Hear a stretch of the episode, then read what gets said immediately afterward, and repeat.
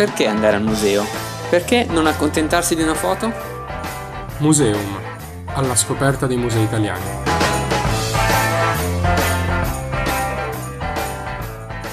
Bentornati a Museum, il podcast di Radio Statale che vi porta alla scoperta dei musei italiani. Oggi vi vogliamo portare proprio alla scoperta di un museo, un museo al centro di Milano, uno dei musei più conosciuti e più importanti di Milano, che espone una collezione, diciamo, prevalentemente di arte sacra dall'antichità fino all'arte contemporanea, quella dei giorni d'oggi. Avete indovinato di che museo stiamo parlando? È il Museo Diocesano di Milano e abbiamo la fortuna oggi di parlarne con la direttrice Nadia Righi. Grazie per essere qui con noi. Grazie a voi dell'invito. E noi direttrice volevamo chiederti subito come è nato il museo e qual è il suo intento, qual è la sua sede, un po' di informazioni generali, ecco. Allora, il museo è nato quasi vent'anni fa, nel 2001, quindi è un museo relativamente recente eh, tra i musei milanesi. La storia comincia molto prima perché dagli anni 30 del Novecento gli arcivescovi di Milano, dal Cardinal Schuster in poi, avevano individuato l'esigenza di un museo che raccontasse la storia, la cultura, la storia della fede della diocesi ambrosiana attraverso l'arte. Solo che poi è stato solo con il cardinal Carlo Maria Martini, a cui il museo è stato anche recentemente dedicato, e con il direttore Paolo Biscottini, che il museo è stato inaugurato appunto il 5 novembre 2001, quindi quest'anno in autunno festeggeremo proprio i nostri vent'anni. Lo scopo era proprio quello che dicevo poco fa, cioè di raccontare attraverso il patrimonio artistico la storia della diocesi. La diocesi ambrosiana è una è la più grande diocesi al mondo come numero di parrocchie. Non riguarda solo la città di Milano, ma riguarda gran parte della Lombardia. Un tempo era ancora più estesa, arrivava fino al Piemonte, fino alla Svizzera, quindi è un territorio ampio, complesso, con una sua omogeneità. E il lavoro che è stato fatto è stato quello di fare una ricognizione sul territorio, quindi di eh, individuare una serie di opere che fossero adatte a questo racconto, come dicevate voi poco fa, dalla, dalle opere antiche, dal paleocristiano, anzi dal tardo antico in alcuni casi, fino ad arrivare al contemporaneo, individuarle appunto sul territorio, chiederle in deposito dalle parrocchie, quindi le opere in questo caso sono tutte rimaste di proprietà della parrocchia, ma da noi sono depositate in forma permanente o temporanea, e nello stesso tempo sono arrivate anche delle opere dalla quadreria arcivescovile che ha sede in Piazza Fontana negli uffici della curia, quindi che non era visibile al pubblico. Quindi grazie alla generosità del Cardinal Martini sono arrivate anche molte delle opere già dal 1600 depositate in Arcivescovado e quindi raccontano anche una storia di collezionismo, una storia di gusto dei cardinali appunto dal 600 in poi. In seguito, anzi in alcuni casi anche contemporaneamente, arrivate delle grosse donazioni, per esempio Dall'inaugurazione del museo è presente la collezione Crespi, che è una collezione di 40 dipinti su fondo oro, che quindi raccontano una storia parallela ma altrettanto affascinante di un collezionismo colto milanese. Sono tante le collezioni private eh, in Lombardia. E così via. Nel tempo poi ci sono state donazioni di privati, aggiunte. Il corso del museo è cambiato tante volte proprio perché è un museo che ha molto a che fare col territorio ci è capitato di restituire delle opere perché magari i luoghi st- da cui sono state prese erano stati messi in sicurezza nel frattempo c'erano delle esigenze diverse e ne sono arrivate altre. Per le stesse ragioni ci capita di sacerdoti che ci chiedono di ospitare opere anche importanti perché hanno paura che vengano rubate o perché non sono più in grado di custodirle o semplicemente perché si rendono conto che sono poco viste e vogliono che siano valorizzate di più.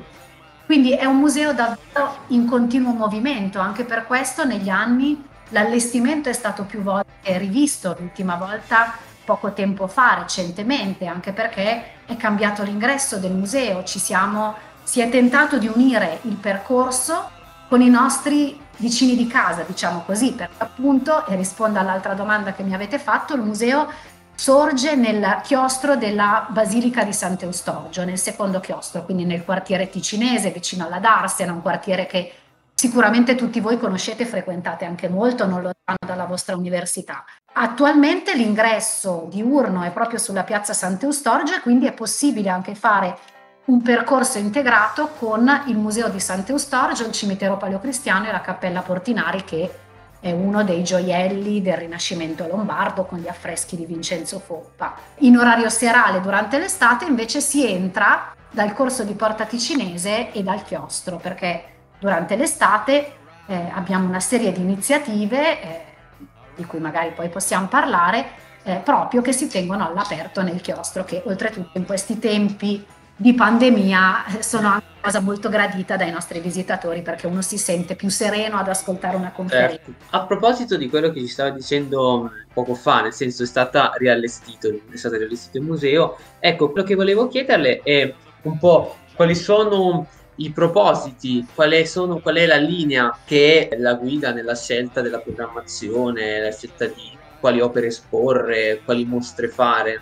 Certo, diciamo che il nostro museo, come la maggior parte dei musei, naturalmente ha come dire, un doppio binario di fruizione. No? Uno può venire, vedere la collezione permanente, quella è, diciamo così, le opere più importanti sono sempre esposte, ripeto, ogni tanto cambiamo qualcosa, ma di base il nucleo centrale è, questo, è quello. Dopodiché nell'arco dell'anno facciamo delle mostre. Noi abbiamo un problema, il nostro è un museo piccolo, piccolo anche con poche risorse dal punto di vista economico e anche di personale, siamo proprio in pochi a lavorarci.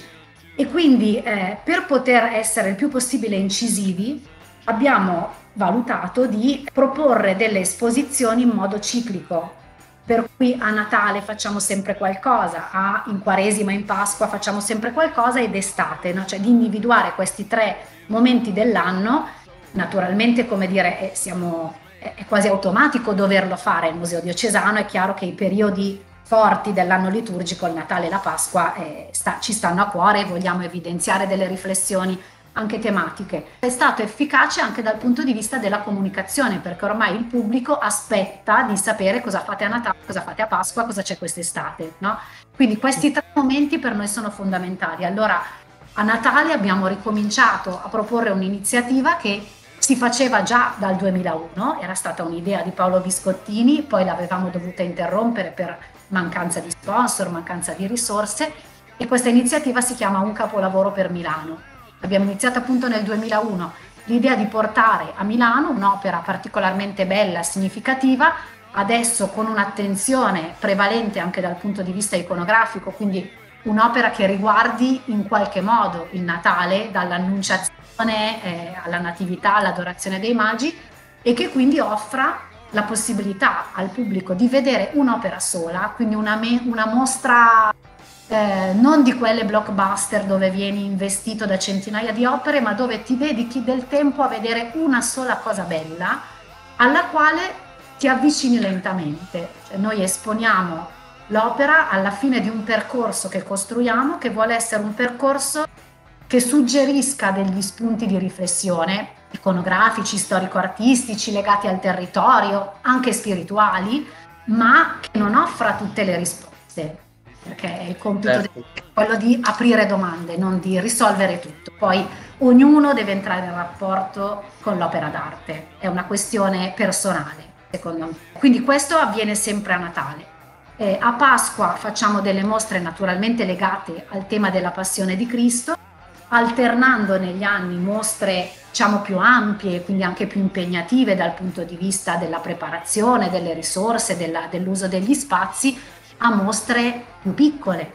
Quest'anno, l'anno scorso abbiamo fatto una mostra molto bella in collaborazione con i Musei Vaticani, si intitolava eh, Gauguin, Matisse, Chagall, La passione nell'arte francese dai Musei Vaticani, quindi era un percorso importante, interessante, che metteva in campo delle opere di artisti eh, straordinari francesi del Novecento. Quest'anno invece abbiamo fatto una piccola mostra esponendo eh, degli affreschi provenienti da adesso di collezione Intesa San Paolo, già raccolta Ubibanca, ma eh, provenienti da un monastero milanese che non c'è più, il monastero di Santa Chiara, e che quindi raccontano, e che sono storie della passione, sono affreschi quattrocenteschi, che quindi ci sono stati un inizio di una ricerca, quindi li stiamo ancora studiando, li abbiamo proprio offerti a, al mondo del, de, della storia dell'arte, proprio perché siamo all'inizio degli studi, tanto che non abbiamo volutamente preparato un catalogo per ora, lo faremo più avanti, e nello stesso tempo è una mostra piccola, l'abbiamo fatta apposta in un anno in cui non sapevamo neppure se avremmo potuto aprire. Eh, in febbraio abbiamo aperto, siamo stati aperti pochi giorni, abbiamo chiuso, la mostra poi eh, è rimasta aperta fino al 4 luglio, forse c'è la possibilità che le opere restino in deposito ancora per un po' al museo, ma intanto siamo riusciti a presentare eh, queste opere, anche con un discreto successo. E poi appunto d'estate invece ci dedichiamo alla fotografia. E questa è stata una scelta, rendendoci conto che a Milano eh, dei musei che facciano eh, sistematicamente mostre sulla fotografia, anche di grande richiamo, non c'erano qualche anno fa, eh, abbiamo voluto iniziare questa collana di mostre, quindi facendo collaborazioni con altre istituzioni oppure con la Magnum anche la, la, più grande agenzia fotografica internazionale per i primi due anni. L'idea è quella di presentare un percorso con un linguaggio, come posso dire, apparentemente più facile. No? Adesso fotografiamo tutti, siamo convinti che tutti la fotografia la capiamo, che è un'arte facile. Invece in realtà noi proponiamo comunque delle riflessioni attraverso un linguaggio che è più accostabile, più facile, gradevole, apparentemente semplice, come dicevo, no? Il tema di quest'anno, la mostra di quest'anno, è una mostra dedicata a Jacques-Henri Lartigue, che è un fotografo che nasce alla fine dell'Ottocento e muore nel 1986, quindi fotografa dalla Belle Époque fino agli anni Ottanta, un fotografo straordinario, eh, con una storia bellissima e ha un sottotitolo, si chiama L'invenzione della felicità. È una mostra che era stata presentata ai noi per pochi giorni a Venezia, a Casa Treoci e poi durante la pandemia è stata più chiusa che aperta. Abbiamo voluto portarla qua quando abbiamo scelto di presentare questo progetto durante il lockdown, parlato con il direttore Casa Treoci e curatore della mostra che è Dennis Curti e gli ho detto guarda abbiamo proprio bisogno della felicità di Lartig per ripartire e il motivo per me è, è presentato in una frase che abbiamo voluto mettere all'inizio della mostra dove eh, l'Artig dice proprio che c'è bisogno di trovare ogni giorno un modo per essere felici, no? E credo che sia un po', come dire, la chiave di lettura di questo strano anno che tutti noi abbiamo vissuto, ma anche di questa ripartenza. Sì, assolutamente. Sì, assolutamente. Cioè, è una frase, una frase bellissima. Come essere più felici potremmo dire che andare a visitare un museo. Perché appunto il Museo di Cesano soprattutto raccoglie, a parte un patrimonio comunque molto vasto che permette di vedere appunto agli appassionati di arte antica, di arte diciamo tardo-antica, delle determinate opere, agli appassionati di opere d'arte contemporanea determinate altre, d'arte moderna altre ancora, e poi appunto questo legame stretto che c'è con mm, la città e con il voler, in un certo senso, secondo me, proprio trovare un dialogo con le varie iniziative appunto che ci hai detto, quindi quelle in autunno, quelle in estate, quella Natale che è una delle iniziative più, più seguite anche a Milano in quel periodo, appunto mi ha colpito proprio questo stretto legame che c'è tra la collezione, tra la sede anche del museo, che comunque è una sede di un rilievo storico importantissimo, e poi eh, la, la, cittadinanza. Che rapporto avete avuto con eh, i primi visitatori, diciamo, post lockdown, con le prime persone che sono rientrate nel museo dopo tanto tempo. Stata una cosa bellissima, anche un po' commovente perché devo dire che rivedere la gente in museo è sempre meraviglioso. Eh, quest'anno è stata una cosa per noi molto particolare, anche come dire, che dice di un affetto che si è creato con col pubblico, perché durante il lockdown, sia, sin dal primo lockdown, quindi da, dall'inizio di aprile dell'anno scorso, da fine marzo dell'anno scorso, noi abbiamo fatto un lavoro molto grosso, molto forte e molto costante online. Non il museo online, che è una cosa che non mi piace come concetto, il museo è in presenza. Certo. Però per noi è stata un'esigenza, cioè di chiedere che cosa pote- qual era il ruolo del museo durante il lockdown. No? Quindi ci siamo detti che il ruolo del museo era, è un ruolo di servizio alla comunità, alla comunità in senso lato, no? cioè al nostro pubblico di riferimento e non solo, al pubblico, che in quel momento era a casa chiuso da solo. Allora ci siamo detti, noi cosa possiamo fare? Possiamo provare a entrare nelle case. Allora da subito abbiamo proposto conferenze di approfondimento che ho fatto io gratuitamente, che poi in un momento in cui tutti si scandalizzavano abbiamo offerto facendo lavorare nelle nostre guide anche a pagamento, quindi c'era la doppia possibilità, gratuito col direttore e poi con i servizi educativi la possibilità di contribuire anche a queste persone che erano a casa senza lavoro. Nel secondo lockdown in autunno eravamo già pronti a questo, quindi eh, abbiamo iniziato a fare i corsi di storia dell'arte in modalità mista e poi solo da remoto e così via. Quindi abbiamo avuto un pubblico che ci ha seguito in un modo impressionante. Noi avevamo 4 o 5 appuntamenti settimanali di conferenze diverse, alcune a pagamento, alcune gratis, alcune offerte con una modalità è diventata quasi una forma di crowdfunding, per cui dei mini ciclo offerti ad un costo assolutamente simbolico e, e quindi il pubblico ci ha proprio seguito.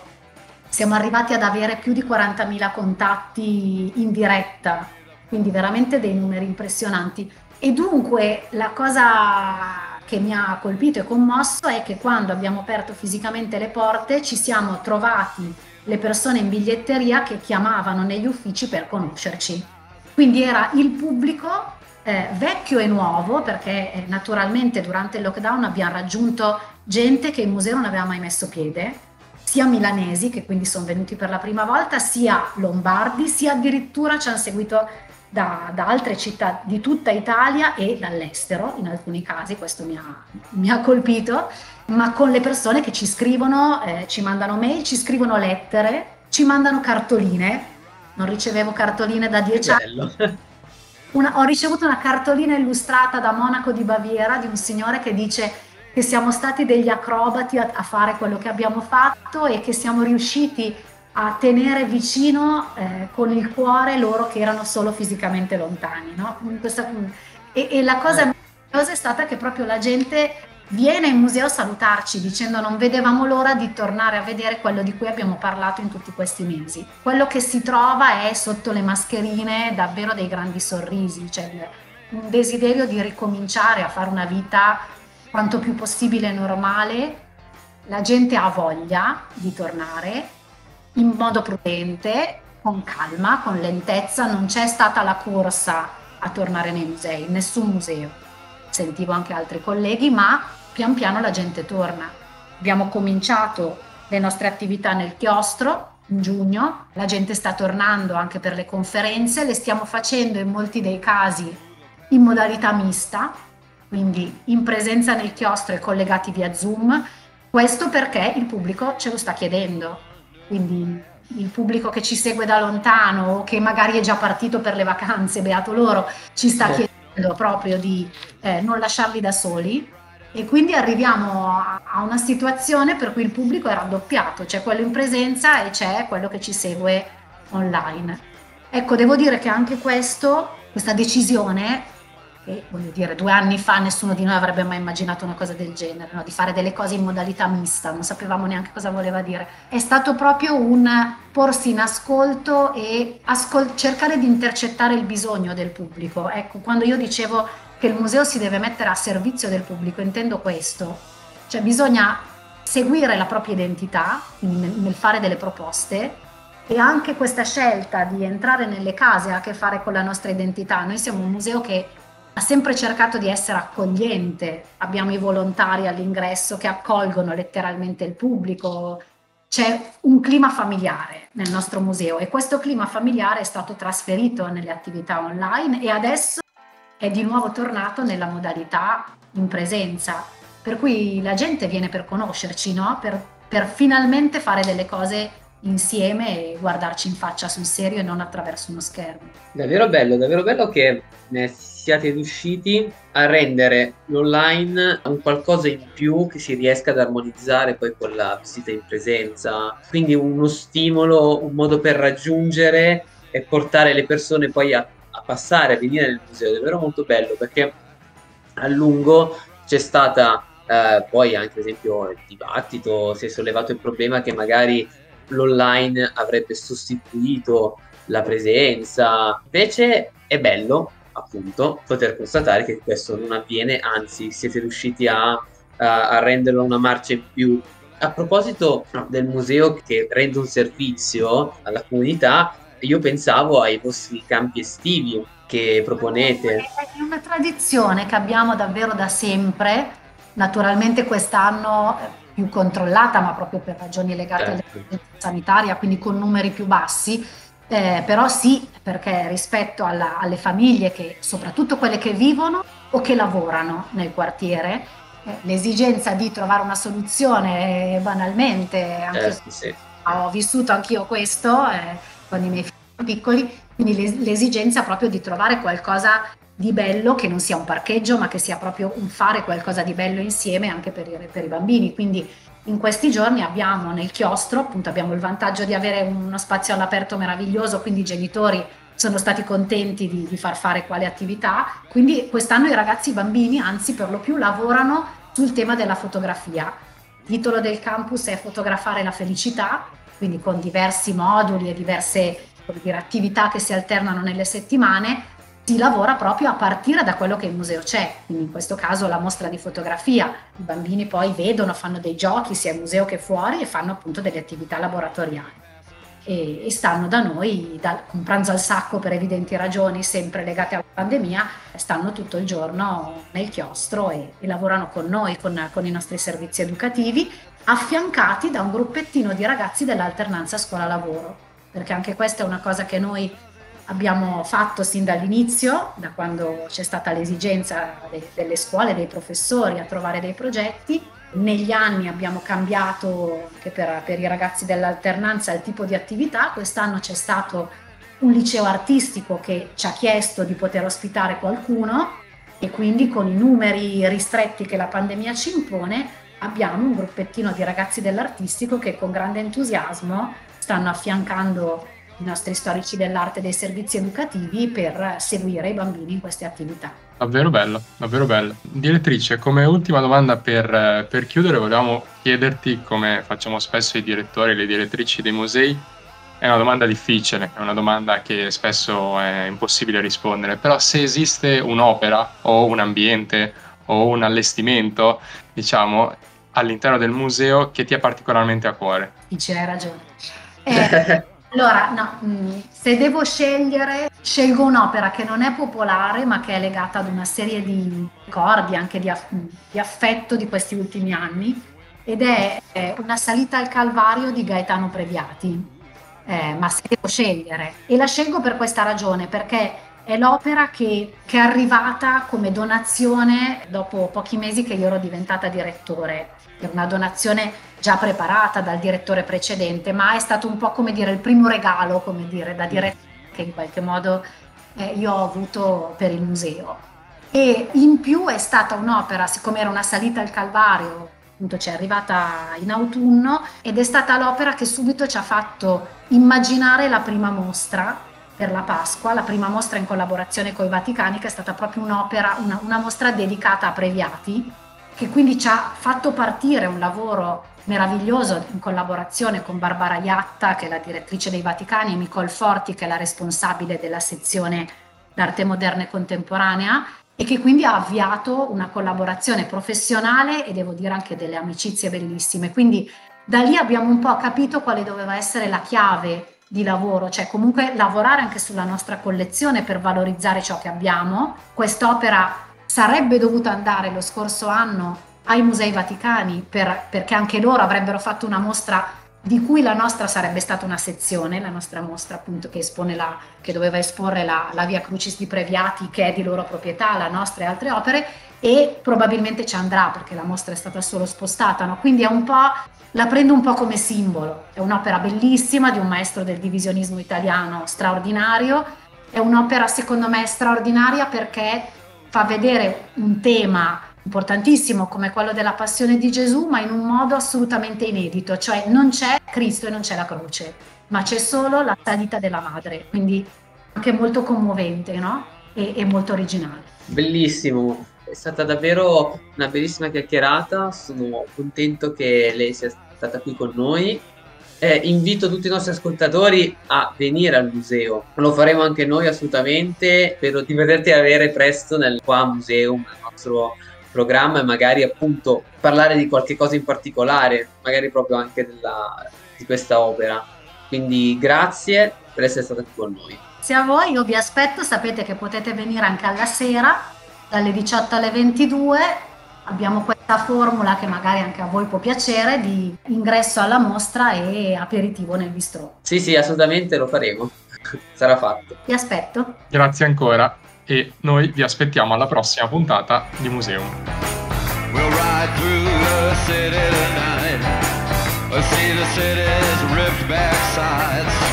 We'll